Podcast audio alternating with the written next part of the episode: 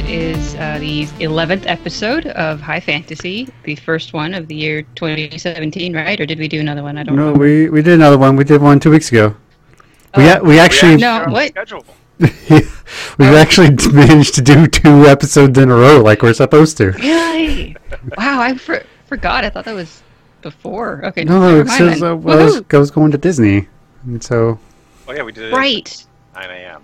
yes. Yeah, and I was pissed off about it. That's why I don't remember. I was tired. okay.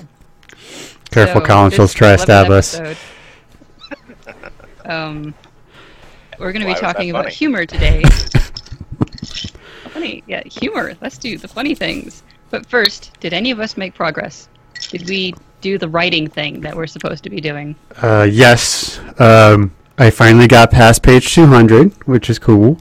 Um, and so you you got about 100 pages of backlog now, Alex. Uh, Yeah, I need to do that at some point. but uh, yeah, um, I don't know, but I, I- I feel like I've written something I don't like, so I'm just gonna have to get through it and probably scrap it all later. I hate that feeling. It's one of the biggest things that makes me stop writing. But you know, it's one of those things where there's a lot of dialogue in there that I can just repurpose in a in a different way and just change the catalyst for the dialogue. So we'll see. I don't know. I'm not overly happy with it. I have not committed anything to words, but a story that I had started that I got like 10,000 words into and just didn't really like the direction of, I've gone back to try to create a more coherent base for it. So I'm plotting some timeline stuff. Nice. I uh, have. I finally finished the the scene that I was struggling with and like just always in the middle for like two months. Um, and then I did another one and a half scenes, and I had to do more world building because even of all the world building I did, there's still more I need to do, which confuses me. It's like, how did I not figure all that out before? and it's nice and distracting. But all right, let's talk. Our topic today is humor. And this is weird and odd and confusing because how the fuck do you be funny on purpose? None of us are very funny. Yeah. we laugh at each other all the time. That's not quite the same thing. Yeah, I'm pretty funny. damn it. I will quote Harry Dresden I know I'm funny, unappreciated, but funny. That's what I have to tell myself all the time. Um, so it has like a, a crash course of like the mechanics of comedy and humor in general. Colin and, and I basically watched this thing that was on Brandon Sanderson's lectures from Howard Tayler. He was a guest lecturer and he talked about humor. So that's basically what I'm regurgitating. And a, a big thing of jokes is a subverted expectation. In some way, you were surprised and it was funny. So the uh, okay, go ahead. No, no, go. okay, one of the examples that he had was uh, introducing someone, talking them up, but then ending it with "men want to be him and women want to be with those men," which is really really funny because you're building up and then you just completely drop the status, and you're not expecting it with that type of build up. The basics of subverted expectation. Um, there is a formula that Scott Adams has, and he's the writer for Dilbert, among other things. hmm And he's hilarious. Uh, he is funny. Um, let's see, he has uh, like four or five to six things that if you can get all of them, then the better your joke is, or like the more of them you have, the better it is. And they are naughty, clever, cute, mean, bizarre, and recognizable. The more of those qualities you have, the the better it, the joke will hit, and like have a reaction with people.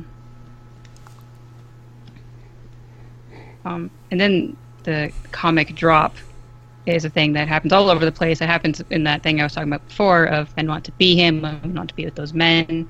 Is that you're lowering the status, and that is the part that we find funny. Because we are terrible human beings and we laugh at others. Or stab them.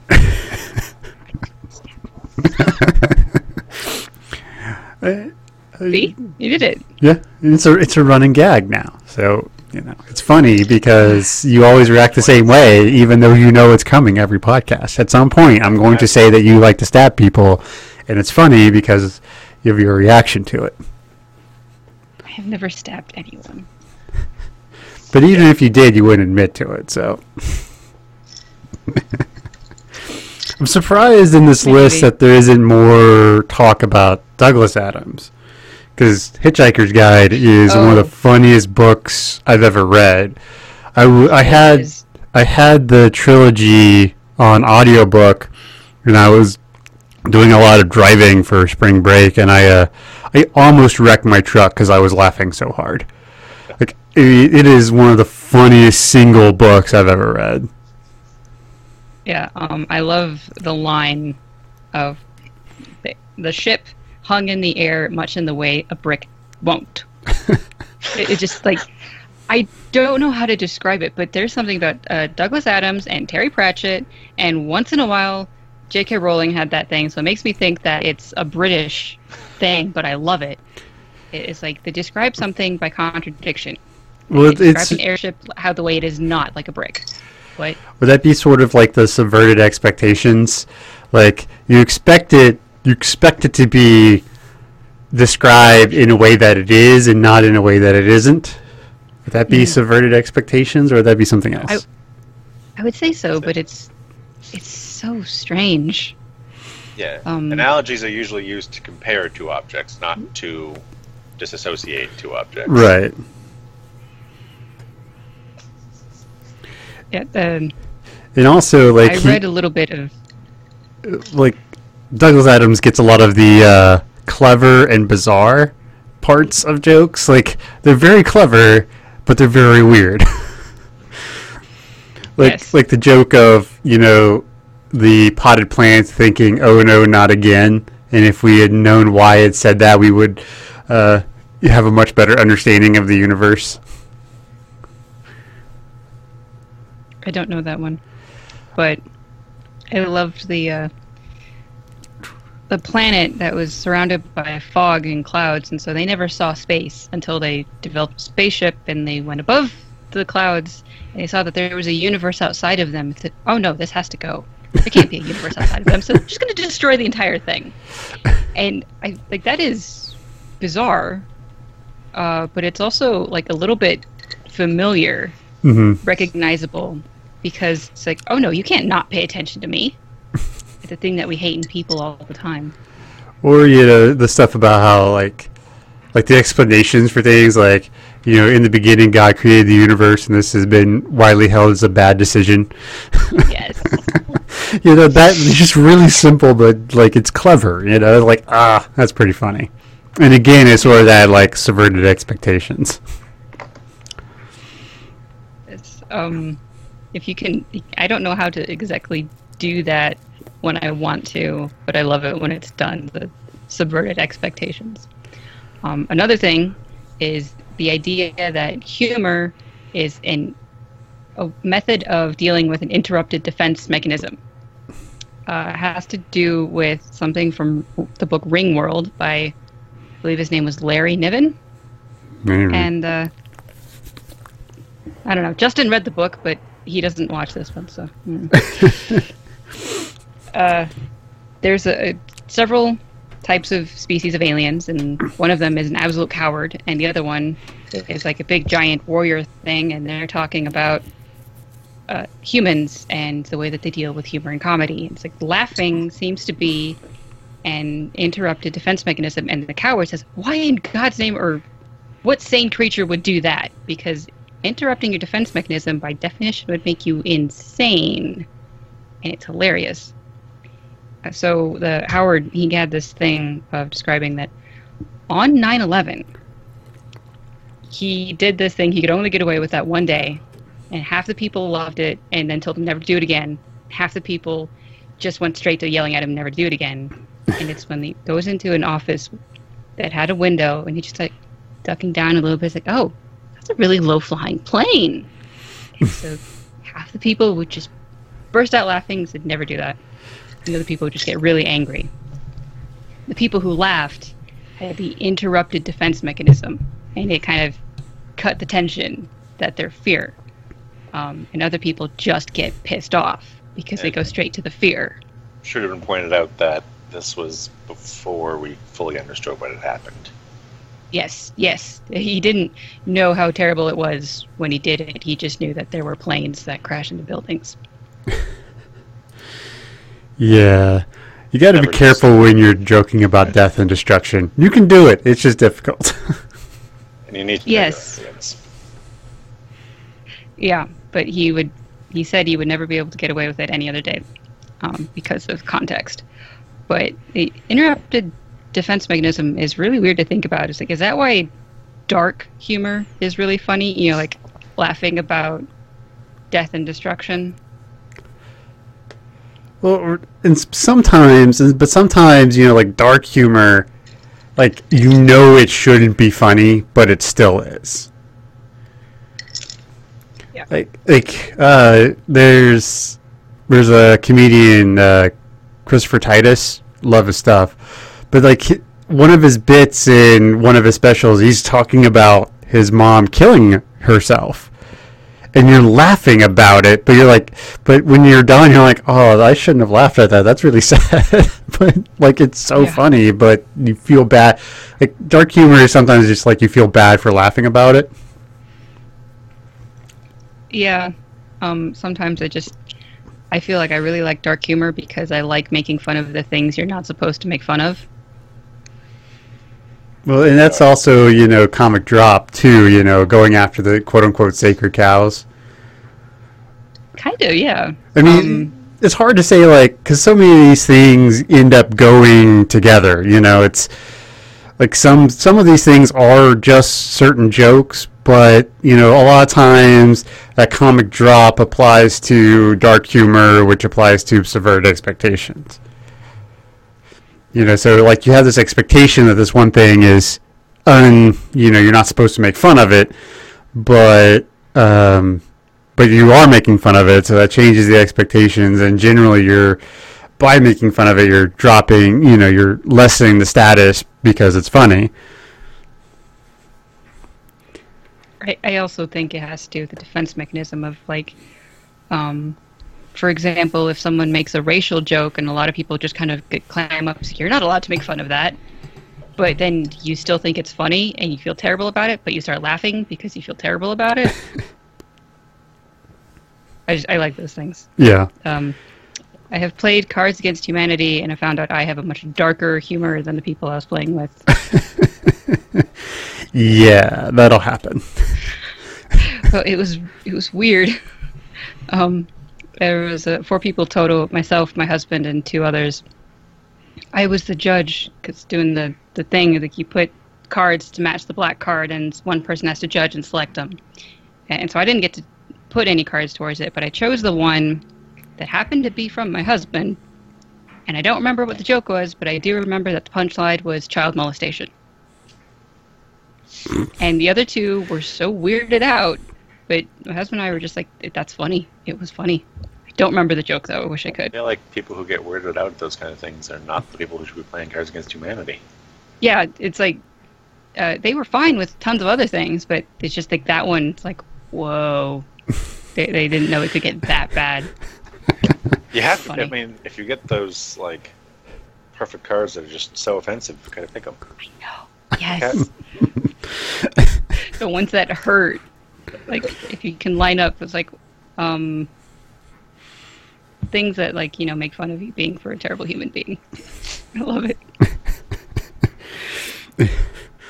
It's, yeah, it's kind of like uh, there's a card game called Super Fight, and it's like apples to apples meets um, Cards Against Humanity. So there's heroes and there's attributes, and each person draws a hero and two attributes, and they have to debate with somebody else on why their hero would beat the other hero.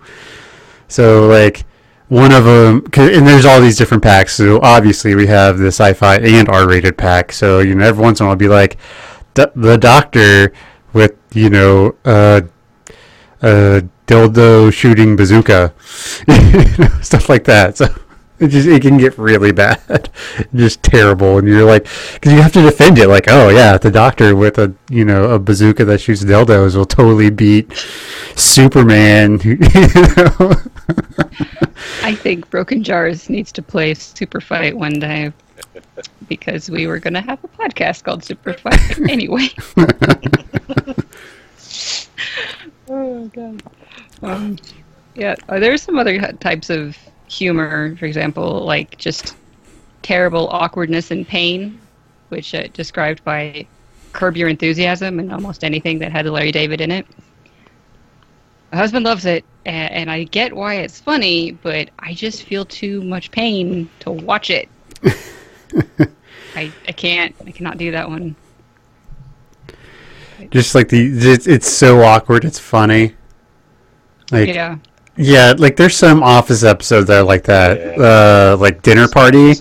Like Oh my it's so cringy, but like you can't look away. It's like Yeah. you're like, oh god, oh god. It's like watching a wreck happen. Like you don't want to see it happen, but like you're so immersed in it that you can't not look, can't not look at it. You know?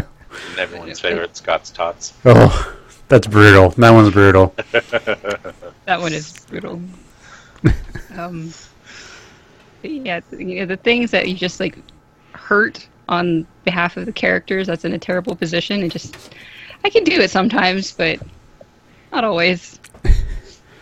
Uh, there's like okay, there's slapstick is I learned this from the videos that we watch. Is slapstick is when it's physical humor, like you're hitting someone and it's funny. Right. Then that's uh, that's harder to do in writing, I would think, because a lot of slapstick physical humor is the visual of it happening, and it's really hard to describe that with the same kind of effect of someone just like up and slapping somebody. I did just think of a scene where I loved it that someone got slapped, and because it was a little funny and ironic way. Um, I don't remember which book it was, but it was one of the Game of Thrones books. Tyrion was talking with Cersei and insulting her for being a brother fucker. and uh, it's like, oh, well, you do all those nice things for Jaime. Are you going to do nice things to me? And she just gets pissed off and slaps him. And he continues talking, and she slaps him some more. And it's just, it was a really good scene because she was getting insulted. Well, you know, she she is what she is. Uh, I, I also like puns. It's completely more lighthearted, but I like puns. I mean, I was watching Three Stooges the other day, and there's a reason it's still funny. The right episodes, but just when they're following military commands, but they're taking it literally, and the drill instructor obviously has his intentions. He means, but then it's the Three Stooges, so they just start literally hitting people with things and like trying to parade the guns around properly and swinging them and hitting the drill instructor in the head with them and slapstick can be done well. It can be, yes. And puns. Puns are great. Um, I love puns. I would guess like the humor I've kind of written into Corlex is more of like the subverted expectations and the comic drop, but mostly in a self-deprecating kind of way towards the main character. Because the comic drop is on your main character. That's the drop. Right. So you know, there's there's a point where um, I I say something to the effect of he felt really clever, but no one else thought this or felt the same way or something like that. I know I'm funny. Unappreciated, but funny. It helps. Okay. Um, do do you guys get like weird, funny feelings when you see someone swearing a lot? Because I do. I don't know why I enjoy it, but like inventive or just explicit swearing is really fun for me. Uh, there's certain times, especially in something like uh, Parks and Rec, where they really just use like that bleeped out f bomb perfectly. It's like, oh fuck, you know, just they they do it better in Parks and Rec than The Office. But there's a couple of times where like in season five where uh, Charles Miner comes in to the in the office, and Kelly Kelly just looks at him and she's just like, "Fuck me," it's just so hilarious.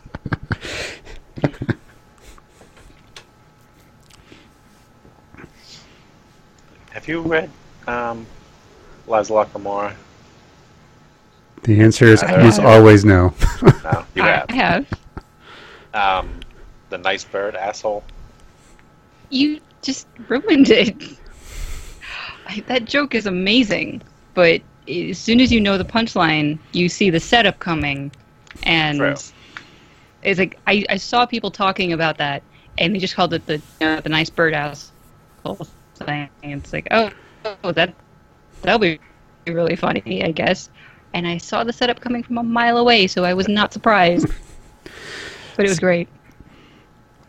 So what like You go into that joke blind, and it's amazing. so do you do you try to like build a joke or do you like want to go more with one-liners like in your own writing? Because some jokes, you know, you can build over the entire course of the story, where other jokes are just like a funny line or something, you know. I'm very good with humor. I I like both, but I, I don't know if I'm clever enough to do either. I'm not. I'm not clever enough for one-liners. I I mean, the closest I've gotten so far is one character calls the other an optimist. That's about as funny as I got so far. Um, otherwise, I just I Which giggle took thinking about my story, Setup. thinking about how much I torture my characters. But But your optimist line still took the setup of why it's funny, even if it's just one. yeah, I guess is like it's a very uh, dire situation, and uh, the guy Adrian, he is like, could it maybe be a little bit more of a, a benign thing and not as dire as we think it is? And the woman just says, uh, no, that's it's really really unlikely, but I guess technically possible because we don't know for sure yet. And she uh, gives some reasons as to why it's very likely dire. And he's like, oh, I didn't don't know why I didn't think it would be that. It's like because you're an optimist. It just kind of dismisses him. He gets a little pissed off. That's about as funny as I've gotten so far. That's as clever as I did. I feel like I did a decent job with the "it's funny because it's true" kind of thing. Where like I, I wrote something where he, this guy is explaining about how you know people don't really want choices; they think they want choices, they but they really want is the illusion of choice. And I, I thought that was pretty funny when I wrote it. Like, "Ah, good job, you're clever, Jacob. you know, like one of those like you, write, it, you're like you sit back in your chair, you're like, oh, that was pretty clever. Good job. I have to get funnier. You don't have to. You're writing a military. No. Yes, You need to military. Have you been everything. around military people? Oh, they're in general terrible people. But yeah, but you know the the idea of the dark humor of laughing at the fact that they're in a war zone, or hmm you know, just making fun of each other, calling each other pussies all the time. You should you And should watch some Mash if you really want to like get some like that war humor. Watch some Mash, uh, especially like third, fourth season. So good. Hmm. And plus, Mash is awesome. It's maybe the best show ever made. So Yeah. Oh, I, I yeah. I think uh, hilarious military stories are well hilarious, and I enjoy uh, the swearing aspect of it because they usually get very inventive, and I have no real possibility of recreating that. So I need to get funnier. Well, you could always have like a swear off, like to where like everyone has to like keep upping the ante until they can't anymore, and that person wins who can't be topped. Uh, according to my uncle, he did that when he was in the Navy. oh, we did that in college, I was very boring in college, apparently. but I was already married. You are I was about to say you I already did the married. boring thing. I went home, I made dinner. That was it. Yeah, we. I lived in a dorm for four years. I Things get really strange at two a.m. Community college for two years, and then my own apartment for the last two years of college. So, I skipped out on the dorms too. I did not stay in a dorm for a single night. I loved it. I mean, there's definitely some advantages to that, but you know, I did enjoy my time on my floor because like, well, where I, this is off topic, but where I went to school, what floor you were on was a big deal. Like every floor had their own logo and colors and names and traditions, so it's kind of like, College. huh? That's every college. Yeah, it's bigger than what I've seen it like. Well, you know, compared to like big state schools, that generally doesn't happen at bigger schools. Yeah, it's just then it's just the building you're in because there's too many floors. But even then, like, because I've been, you know, I went to Oklahoma State for a while and been at other universities, and it was nothing like what I've seen at the school I went to. So, but anyway, I digress because this is completely off topic. Um, well, like, are there any other funny things that stand out to you from fantasy books that you have known? Because, well, I, I have to mention it even more is in Files. It's really fucking funny. It is funny, um, but it's almost always dark funny. Like, oh, this Sort is of. this is bad, but it's funny. Like, terrible things are happening, but he's still cracking wise, and that's funny because it's he's doing it in a terrible in a terrible time to terrible people, and it's probably going to get him killed at some point. I, I'm going to have to say that the, the most humorous book of the Dresden Files is Cold Days. I don't know what it was. Like, maybe he just hung around with a bunch of comedians for a long time, but that book has a lot of, like, witty one liner type things and I think it's clever uh, situations. Winter Court in particular. yeah, the Winter She's Court's pretty crazy. with- Funny Thomas. Oh yeah, I just think all the characters in Winter Court tend to lend themselves towards creating humorous situations. Yeah, well, that's something we don't really talk about on this list here, but you know, just over the top humor. It's so over the top, so grandiose. It's funny, you know. Like, you get a lot of that in like in the Winter Court and Dresden Files, where it's so over the top, so unbelievable. It's funny because it's so crazy. There's a moment in Malazan where a dog takes a leak on the foot of the god of death. and it's just, with an audience watching, it's just such a bizarre and unique situation that you can't help but laugh at it. And the god of death kind of just lets the pup do it. Well, he's not going to hurt What are a you puppy. do? It's a dog. Yeah. You're not gonna just kill it. Yeah, All dogs are good Puppy. dogs. Puppy doesn't die. Also, that dog, die. I think, lived through like the entire series. So I'm just sitting there like chilling, like peace. yeah, and his like followers in the background are just chuckling at him, and he's just stoically letting the dog do it. It, it does remind me of Skin Game, actually, with the, the giant three headed dog Kerberos just like there, being a dog and huge. See that? and that- then the explanation that the dog's name is Spot. Yeah, that, that goes sort of into that subverted expectations where you're like, hmm, this thing should be a devil dog, but it's just like rolling around being a normal puppy. And then Fluffy from Harry Potter. Yeah. That thing was vicious, but just the name. Yeah, that that's Hagrid. It's, it's like I guess that's the the background of Hagrid is everything is just so sweet and cuddly, even though it's a giant man-eating dragon type of thing. Uh, although speaking of uh, Kerberos, the dog, is um, the Venture Bros has that dog show up, and it's voiced by H. Jon Benjamin. And at one point, he has like three heads. One of them is talking, the other one is licking his balls, and he's describing that he can lick, taste his balls while talking. it's hilarious. Why would someone think of that? Oh, I'm gonna have to go know. back and write like so many jokes for Corlex now. Like I'm feeling inspired. So, um, Good. Howard was saying, I think um, he was talking about branding and having to rewrite some, well, rewrite everything, but how he had to, when he goes and does the jokes, he has to go back through and move the jokes around so that they don't interrupt any of the tension he's trying to build. Oh yeah, he was talking about that in terms of um, he wrote horror, but he also wanted to have some Oh, funny right. parts in it because he likes humor. And one of his people in his beta readers was like, "Well, okay, but don't use the comedy to interrupt the horror part." He's like, "Oh, okay." And so he says that he moves them around. To he has the, the comedic point that is like building tension, and then it's like it's a drop, but then it like it leads you up into an even bigger horror drop, and it was much more effective. And yeah, Yeah. comedy will Apparently, relieve comedy tension. is just something you can plug and play around in your stories. Well, a lot of times, a lot of times the joke is not essential. It's just funny. You know, you the the joke isn't a plot point. It's just something that's happening. You know.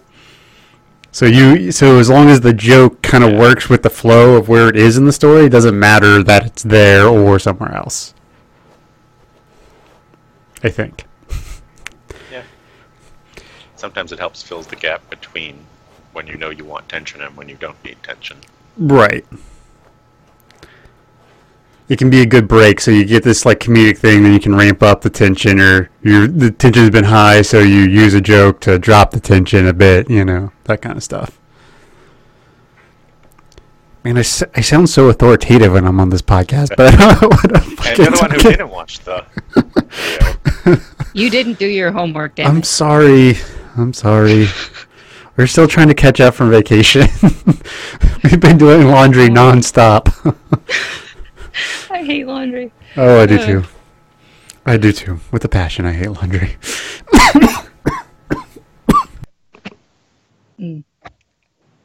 I swear, sometimes um, people think of jokes and then they write entire series in order to allow them to tell that joke. And in particular, I'm thinking of the, the Tide Lords Quartet by Jennifer Fallon. And I'm not going to say what the joke was because it was on like the last fucking page, and you have to read through the entire four books in order to get it. Sort of. But I, I just, it stands out to me. It's like, I swear she wrote those books to tell that joke, and she did it wonderfully. And I still remember my mom just burst out laughing when she got to that part in the book. I had read it you know, her, part so of I it is she was laughing. the, you know, it's the sometimes stories are written to be satire. Like the entire story is written to be satire code because apparently that's like what um, Hitchhiker's Guide was supposed to be. It was supposed to be satire on the political environment of England at the time.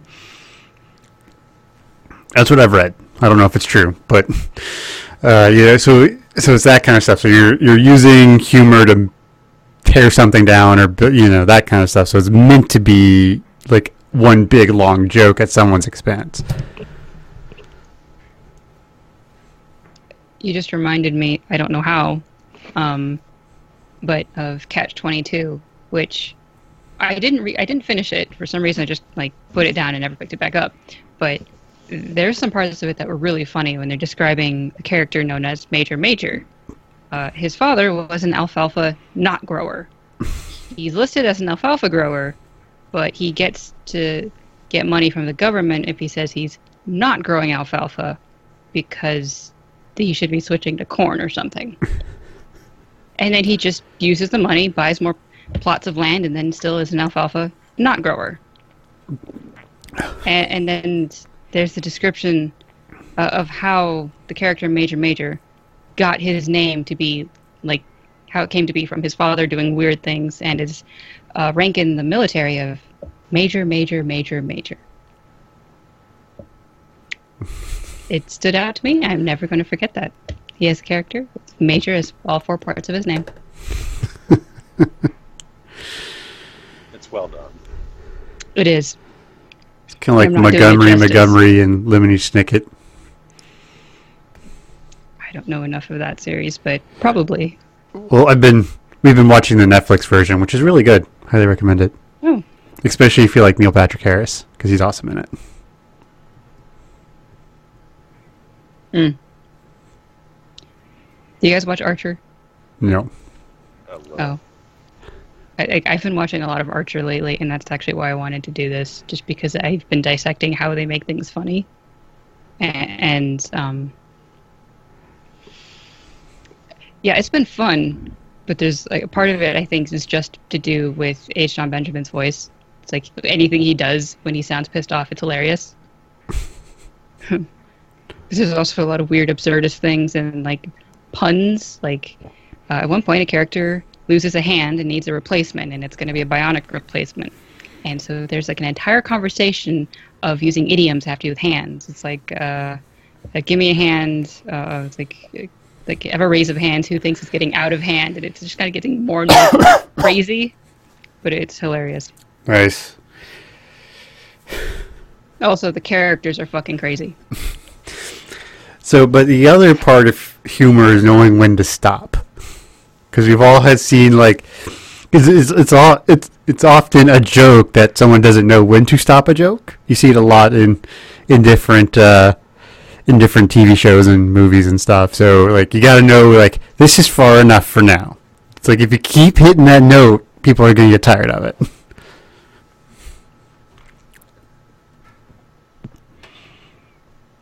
Yeah, I don't know how to know when to stop because I don't even know how to be funny in the first place. I don't think any of us have any problem use have with an overabundance of humor. I just don't know how to write it. I used to do stand up, so that was fun, but Oh.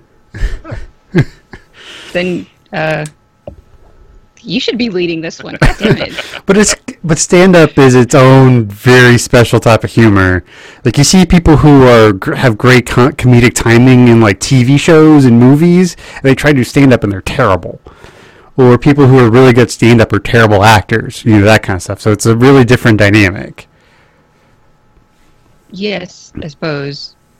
Um, so you know what? Let's just dissect the Dresden Files because I know we've all read that one and we can can work with it. I still think we should be talking about Cold Days because I don't know why it was very very funny. For example, uh, let's see. Thomas calls Harry a pessimist, and Harry says, "Oh no, I'm not." But you know that can't last. He's making fun of the definition and the weird glibness that just between the two of them. Um, there's also like the slapstick humor of Harry jumps back onto uh, the Harley turned into a Jaguar through the hunt, and, um, becomes falsetto for a couple of minutes. and Marsters just amazing with that voice break. But again, it's some. I mean, is it as much of the delivery of the joke or the joke itself? Um, I guess it'd have to be something to do with the delivery with things like Thomas and Harry just saying shit back to each other. Right, but you, you talked about how Marsters did a great job with the voice break. So is the Yeah, joke would the um, joke be as funny without the performance? The joke is still funny when Marsters is not the one saying it. Um, part of it, I guess, is because like he just sat on his testicles when he needs to go to war, and that's really uncomfortable. Also, bad things happening to testicles seems to be funny in general. Um, but and and Marsters just is a bonus.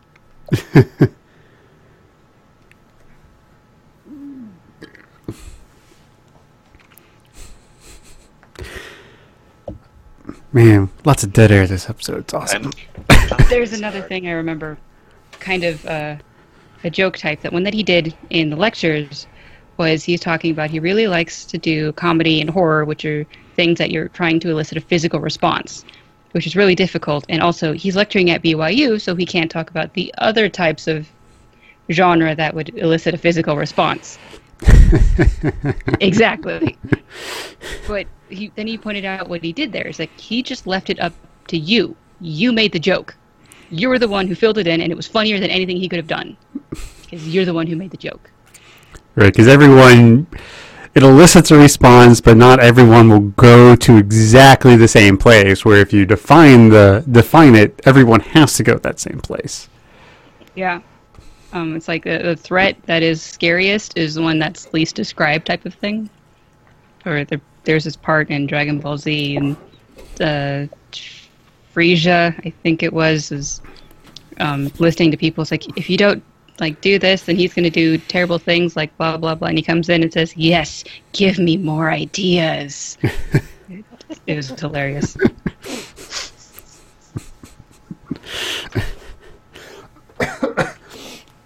What are some other examples of humor that you've found in books?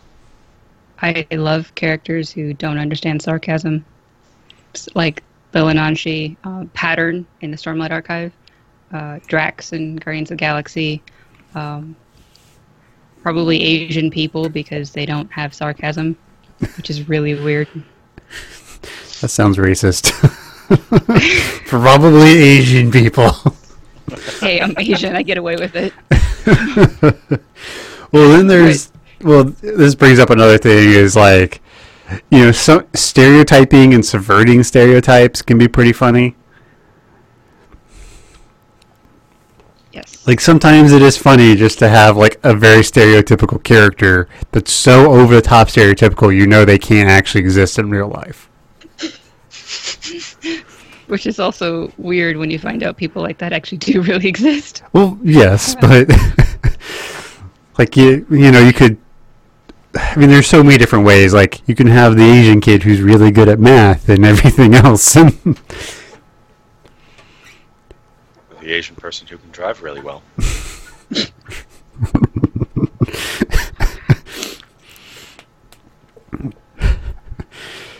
Uh, yeah, but um, let's see other humor. Like Dresden does this a bit where he's I, I don't know. I always kind of like self-deprecating humor, and so you see that quite a bit in the Dresden Files, where he's just like kind of like shits on himself a little bit. Like he knows what he's doing is stupid, and he tells himself he's being stupid, but he does it anyway. you know. I think, um, which one had the best opening line there? Um, the building was on fire and it wasn't Blood my Rites. fault. Blood Rites. Yeah. That works because the you immediately assume he's responsible for whatever was going on. The first line of the It im- book, and you already assume Harry Dresden did it. And it puts like it sets up the situation of he's in the defensive of it. Like not only do you think that but he's defending himself against it. And, and you know it's kind of got like kno- egg on your knows face. his reputation. yes. I, I I wonder if that works that opening line works on people who haven't read the previous five books. Because I mean it's hilarious to us. Still a very good line, Yeah, it's a great Yeah. line. But the extra humor comes from everything you know about Dresden. Yeah. I also really like the opening of um, Deadbeat, which takes more words, but he talks about how murderous humans are, and like the according to the Bible, that the first one was a, a fratricide with Cain and Abel, and then he's starting to feel really, really sympathetic with freaking Cain because Thomas is pissing him off, and it's just like it's great. It's a subverting expectation. Um, and yeah, it set, set up the situation between the brothers as well. And everyone with brothers can understand that murderous rage that everyone that sometimes takes over. Yeah, I've got five of them, so I know it pretty well. Yeah. I don't have any brothers. Are you an only child, or I was raised alone, and then when I was 15, I got a sister. But I like never lived with her, so I forget that she exists half the time. you're gonna have to explain this at some point, but this is too weird. My dad got married when I was 15, and Ah, my stepmom had a baby. okay, Uh, fair enough. yeah, but so dad and stepmom and sister were living with not me, so I just like, okay. You know, this this actually kind of brings up another way to be funny is maybe the characters aren't being funny, but the situation you place them in is so absurd that it the situation itself is funny instead of telling jokes. It's just a funny situation for these people to be in. Yeah, like the dog pissing on God Yeah. of death. Or like you know the um in Hitchhiker in well the restaurant at the end of the universe, you know the cow who is saying talking about how this part of it is going to be tastier, but if you want this, it'd be better for this part. And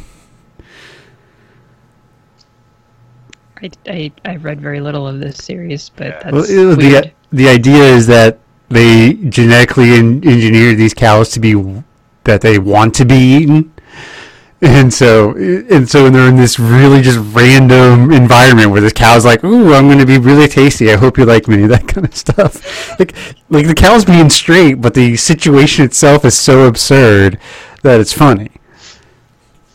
um, I don't know if it's fully on topic, but way back when I actually did watch the movie, and I just remembered the Babelfish explanation. It was very cartoonish, like animation thing of like how it, it works, and they just show like a stick figure guy who um, is a farmer. He goes out to the cow, he milks the cow, and then he gets the Babelfish thing, and he tries to go about his day. And then when he's walking up towards the cow, it has a heart on its above its head, and he gets weirded out, and he goes washes his hands. It's been probably 10 years since I've seen that, and I still remember it. It's so good. Should rewatch it. It's fantastic. Probably will. I think um, somewhat situational humor. I don't think Wheel of Time does humor all that well all the time. But the first time he made the joke about the three boys looking at the other ones as being better with women, No. because none of them had the whole situation and understood what was going on, they all looked at the other ones as better. And then the tenth time he made that joke, it was flat, Yeah. very flat. and, and out of the 30 times, he probably actually made the joke. It worked once or twice. Yeah, you can only uh, you can only go to the well so many times.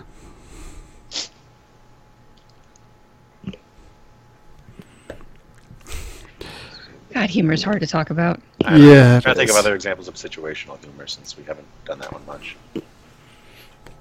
Well, they make entire television shows off of it, so Okay, yeah, it's all about a misunderstanding, right? a lot of yes, humor a lot of times com- comes from a misunderstanding that puts people in a weird position. But it, it's always like a misunderstanding that if they just talk to each other like a grown up for five minutes, then it would go away. Because Well- I really hate those. Oh, that's so frustrating. I know. Just be I a mean, grown up. like, some entire arcs of books and shows rely on two people refusing to behave like you'd expect them to. Yeah. And it just. Ah, I stop watching. Not a fan. Not the audience. Mm.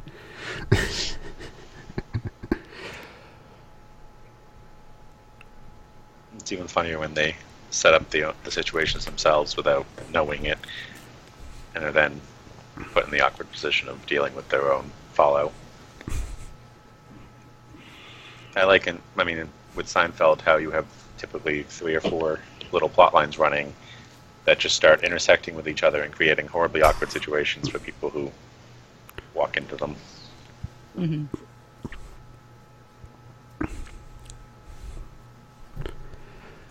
Uh-huh. I, I like it when those things can be done because that's a good plot line thing in general. Like, if they don't have to be funny, but if you have plot lines intersecting, you probably have a decent book. It's true. It's true. Well, I was- I was just about to say, like, you know, then you have the characters that are they're built to create those dramas, like Michael Scott. He's crazy, like, but he. Yeah. But we all have met that kind of guy who is just so clueless that he just breaks shit all over the place. I'm just thinking of the I declare bankruptcy line. Yeah. Everyone in the car was okay. Uh, poor Meredith. Oh, he's Or- so self-centered. Or you know the the the Jim Dwight dynamic is great because like Dwight always just walks headfirst into these pranks. And it's it but it goes with his character that he just he takes everything so fucking literally that he just like just keeps always just walking years and years and years just headfirst in these crazy ass pranks. He, I like they basically just pile on the bizarre with Dwight, like the weird, crazy house beet farm and his crazy fucking cousin, and like the horrible German archaic things that they do as children. Unplying and then having to reply the toilet paper. Yeah.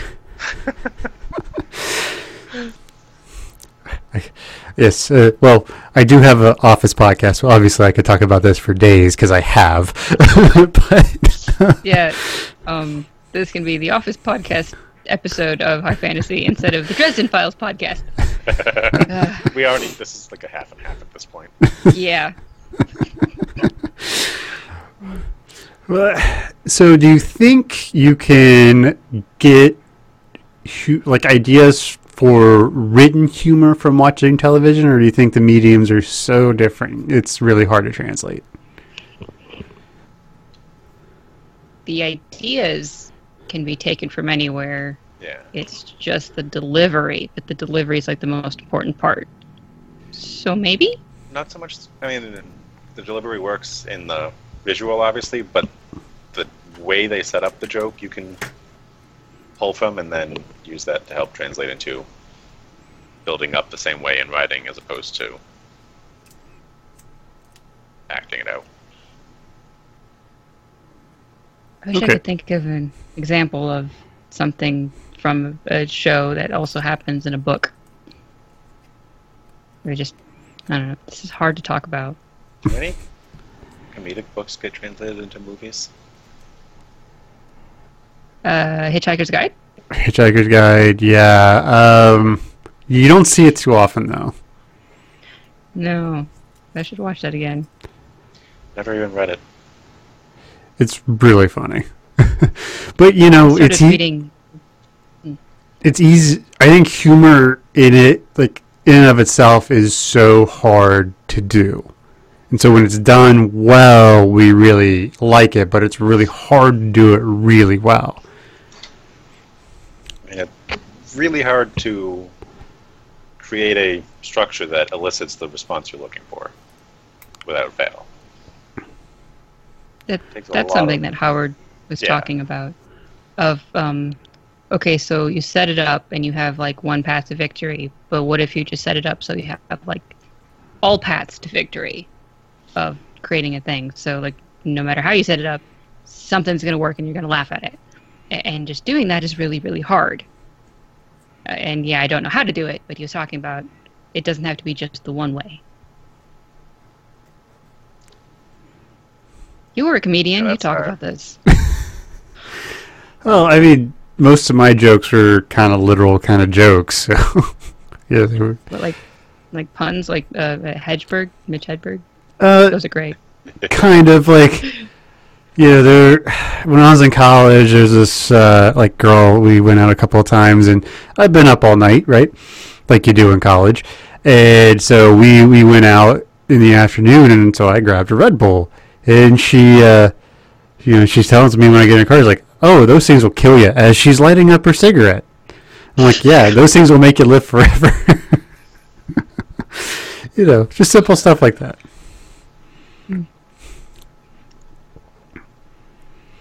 But you know, like I said, like stand up is just a, a completely different animal than most humor. Like it doesn't like that kind of humor doesn't really translate anywhere else besides in that kind in that environment. Like a good a good example is Forever 31 on Hulu. It's Iliza Shlesinger. Shlesinger? I can never pronounce her name. Uh, she's got a great special on Netflix called Freezing Hot. Highly recommend it. It's hilarious. But she tries to translate some of her stand-up jokes into this like web series that's on. Well, it's on Hulu, but it's on something else too. But like the ones that she really like when she the jokes she tries to take from her stand-up just don't translate as well as the more organic sketch driven, you know, TV kind of jokes. They feel f- too forced. Mm-hmm. You know, in like f- humor in general, like if you you can't force it, it's it's got to feel organic or it's just not funny. Like you can kind of force like, you know, tension, but you can't force humor. Humor's got to just flow. It's got to it's got to work. It's got to be a stream of just it it has to fit perfectly or it's not funny. Well, I feel like a lot of sitcoms, I guess, um, try to cheat at making, like, forcing funny by using the laugh tracks. As soon as you take away the laugh tracks, it's just not funny. But people are like duped into thinking it's funny because they hear people laughing. Yeah. I mean, Mm. let, let, let's be fair. Most writing on television today is terrible. well, you know, like especially especially when you get to like um, like network network comedies because they they really genuinely appeal to the lowest common denominator. So they tend to be not great. God, I hate Big Bang Theory.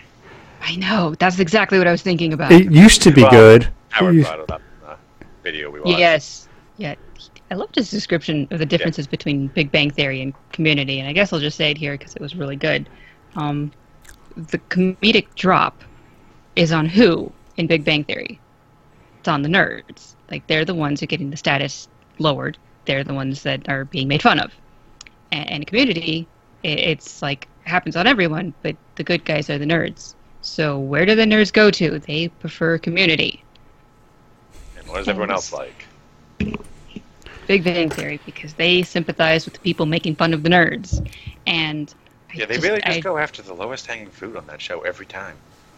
or it is trying to be like the the, the, the dude Sheldon. He's just autistic, okay? He's, not funny. He's just autistic. He started out autistic in the beginning of the show. Now, Okay.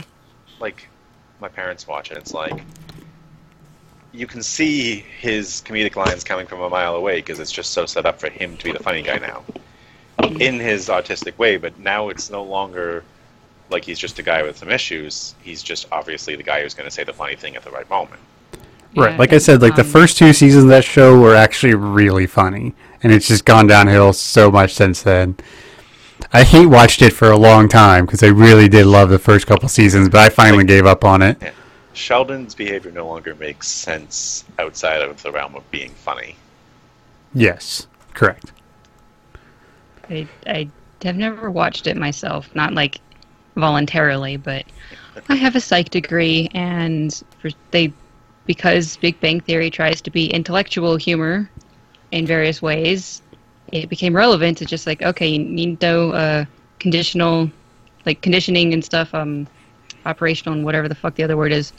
Uh, so there's this clip of Big Bang Theory, and so I had to watch that like four times throughout the four-year degree. Annoying, fucking shit. We should have uh, gotten on what comedies do we hate earlier. I know. Well, see, the thing, the thing with Big Bang in general is in the first couple of seasons they were characters, and now they've made every character into caricatures of the characters they used to be. So they used to have a lot of depth, and now they are Howard is this is only this one way, Sheldon's this one way, you know, Penny's this one way. No one's no one's really growing as a character. They've just become these. Let's. They basically just boiled down these characters into like two or three pieces, and that's just who they are now. They're they're shadows of what they used to be. it's no longer a comedic show about these people living their lives. It's now just a series of jokes delivered by these people. Basically, yeah. What's that character name um, on The Simpsons that he just got like weirder and like, like more and more extreme, and then that, now like that's the name of the trope. Don't know. The- The Mr. Burns. the really or- religious guy. oh, Flanders. Anders. Yes, Flanders, Flanderization. That's what it's called. Um, and like they just become more and more extreme of the one trait. And you can probably get into a lot of arguments and have a lot of fun arguing about characters that are flanderized or not flanderized or whatever. Here, Like, for like, example, in Community, I'd say you could say that Britta flanderizes as you get going and throughout the later seasons, but it's still funny. Right. But and it's okay if you write the character to be that way. You know, like sometimes you just need a character to be a certain way, but you know, over a longer period of time, unless they're only there to do that one thing and then they leave, they get really annoying to the reader or the watcher. the picture I just linked is the Flanderization TV tropes, which pretty much sums up every Big Bang character. Yeah, it looks like a person. It looks like a dumb cartoon. Yeah, like I said, they they, bec- they became car- caricatures of themselves, and that kind of sucked. Yeah. But Um, or but one thing you can do with flanderization is make fun of it um, by pointing it out because this happens in the office with Kevin because Kevin gets dumber as as the series goes on, and they actually make a joke about how we know he's gotten dumber, but we don't know why. Like they make that joke in the show, like season seven, season eight, somewhere in there. So you can use the flanderization as a, a catalyst for a joke about itself. Like if you, you're purposeful in doing it, you're like, oh, well, and you point it out, and it's funny. It's sort of like that fourth wall break kind of thing. And that's a Yeah, whole other set of by that. humor we haven't even talked about is breaking the fourth wall. I mean, which you know, like uh, One of the things I loved Deadpool. about Deadpool. Yes, Deadpool is a great Deadpool was example of it. amazing. Just watched that last night, actually. Nice. It's a, that is. Um, I don't care about comics, and I only really like Deadpool because it was hilarious. Um, I love how much how much fourth wall breaking it does. Like at one point, uh, Colossus is dragging him off, and we're going to take you to Professor X. Like, oh, is it going to be Stewart or McAvoy? The timelines are so confusing. There is no fourth wall in that movie. Well, it's like, oh, I why are we think- two characters? Maybe At least in the Marvel universe, he's the only character allowed to break the fourth wall. Like, because Yeah. uh, my wife is a big Deadpool fan, fan. She's got tons and tons of Deadpool comics, and you know, there's times where he just like starts starts yelling at like the inker or the writer for the comic. comics. Like, really, this is the stupidest shit I've ever seen. Oh, I, I like the fourth wall break inside the fourth wall break. It's like 16 walls. I, I really enjoyed that movie.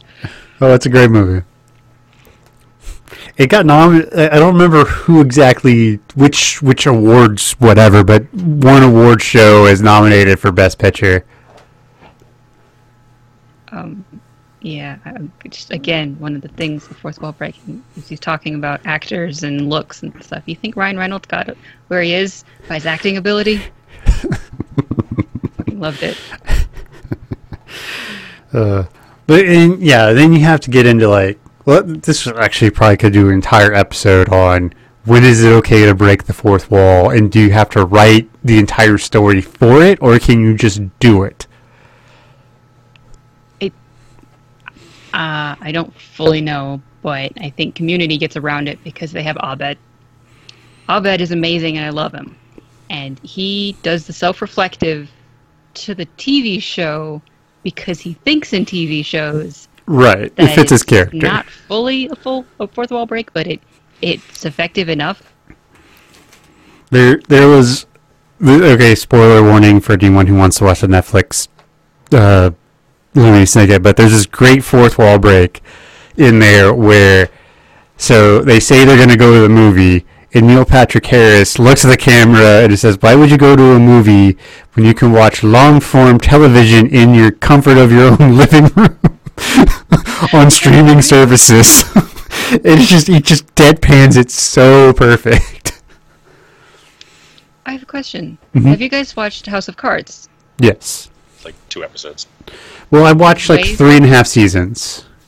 I, I never finished Okay. the fourth season, so I'm behind considerably. Fourth season's pretty good. Um, yeah, but like, it opens up with Frank Underwood talking to the camera, Mhm. and he does that, and he's the only character who ever does it, and it's just. It's hilarious, and you get really funny gifs of Kevin Spacey having internal reactions. And it's so weird. It's like I can't tell if the things that he's saying to the camera are sometimes heard by other people, or or what is happening. Is it like a time pause? I always got the feeling it was like a time pause. I don't know, but it's so strange, and it's it's a strange thing to go with, but it works for them because a lot of things work for them. Um, that's a really good show. Very dark, really good. If you want, yeah, it's a good dark humor show. I can't remember humor. I just remember dark. So here's a question. So we talk about how a lot of times humor is all it's more in the delivery than the actual joke itself.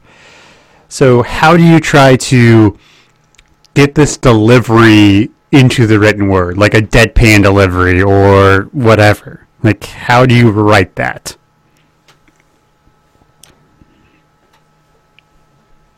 I don't know. Well, listeners, you can email us, brokenjarsbroadcasting at gmail.com, Yes, please. uh, to help us out.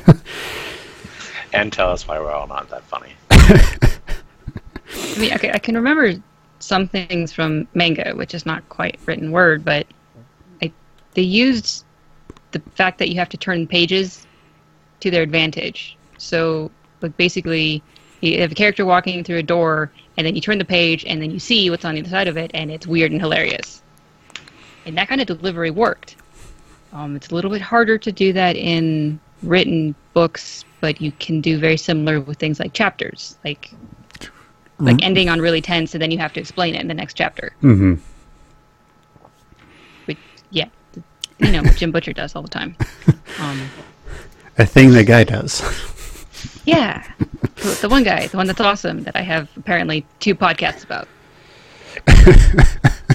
We all should uh, start reading more things in common with each other. Yeah, Well, we could always, you know, start reading a book and sort of have like a minor, like, d- you know, discussion, like five minute discussion on like things we picked out from this book on the podcast. we could do a high fantasy book club. If I start another podcast, my wife will murder me. No, no, it's, we do it a high fantasy thing. So we But could you have do to read a book. right, or or we do like read the book and do an entire episode just on that one book, or we do it like and then, like we, and then we pick it apart together and what we can glean out we of it. We could do that. Yeah, yeah, Yeah. yeah, that'd work. This is shop talk and not according to humor. But I think we're I think we're running out of steam and we're over our hour already, so we probably should start All right. wrapping. I was gonna. God, this is a hard subject to talk about. One thing I was gonna say that um, I noticed in Malazan and a few other things is the comedic understatement in situations Yes. where there's massive, especially with Malazan because he just goes over the top with everything going on. But there's massive amounts of crazy things going on, and then someone just makes a statement that's just so underwhelming that it's just hilarious. Yeah, I think you can also go with things like uh, the Captain Obvious type jokes, which can be quite hilarious. Or like you know, pissy between characters, hilarious. There are a lot of things you All can right. do. We're not good. Yeah, and I've, I've also figured out that when we start talking about subjects like this, we just need to go directly to the shit we don't like, because we tend to talk about that a whole lot more than the stuff we do like. Also, look up the flanderization trope page. That'll give you hours of entertainment. Yeah, uh, but stay away from TV tropes because you'll lose days and days down there. All right. Well, uh, y'all have a good evening, good morning, whatever, whenever you're listening to this podcast. Uh, find us on brokenjars.xyz, iTunes, Google. Email us, brokenjarsbroadcasting at gmail.com. Um, you can find me on Twitter at, at Jacob Ingles. Uh, you can find High Fantasy at high underscore fantasy underscore Yes, because Alex doesn't know how to make Twitter handles. Uh, I was. I tried to do the normal thing, and then someone else apparently had it and then never used it. It was annoying. oh, I hate those. I had to reach through the internet and slap that person. Yes. And let's see, we've got other podcasts. We've got uh, the I Office podcast called Great Scott. You guys need to make a fucking logo. I thought J Ray was doing that, but that's beside the point. But I think you can actually petition Twitter if a if a domain's been if if a handle's not been used in a certain amount of time. I think you can petition Twitter to get that. I think you can do that. I'm not sure, but I think I remember reading something about that. Well, if I'm bored one day, maybe I will try that. Um, because I've also got the the Dresden Files podcast that I have to, you know, work on again at some point. And then is Shylock's going? Or we just have like a Uh, spontaneous episode? I think it's going to be going. Um, Dangerous to Go Alone is on a hiatus while they're moving. It'll uh, come back. It'll come back in a month or so. Um, but yeah, so Collins is like a slacker here. He's only got one podcast. No. Don't blame me. None of you guys read my stuff. Read the stuff I would read. You, uh, What? I want to do a Malazan podcast. I'm sure you could like, find a year somebody. to read the books. Uh, So go Patriots. go Pirates. yeah, yeah. I don't know if if if the Steelers win the Super Bowl, it's going to be insufferable to be in Pittsburgh. It'll be insufferable to be here too. Ugh, yeah, Sports, but yeah. maybe that's what we should do. We should have a nerdy sports podcast Colin. You, you too. You need have another podcast. Yeah, you don't need another podcast. I know I don't need another podcast. You're the only other person on Broken Jars that would talk about sports. So because I do love me some sports. Oh, and if anyone wants to join my fantasy baseball league, Broken Jar Broadcasting at gmail.com. We'll get we'll get you hooked up. And y'all should play. Even if you know nothing about baseball, y'all sh- y'all two should play. It'll be fun. Yeah. Alex is looking at me like, hmm, where's my knife? All right, guys, have a good whatever. Uh, so yeah, bye. bye. Uh,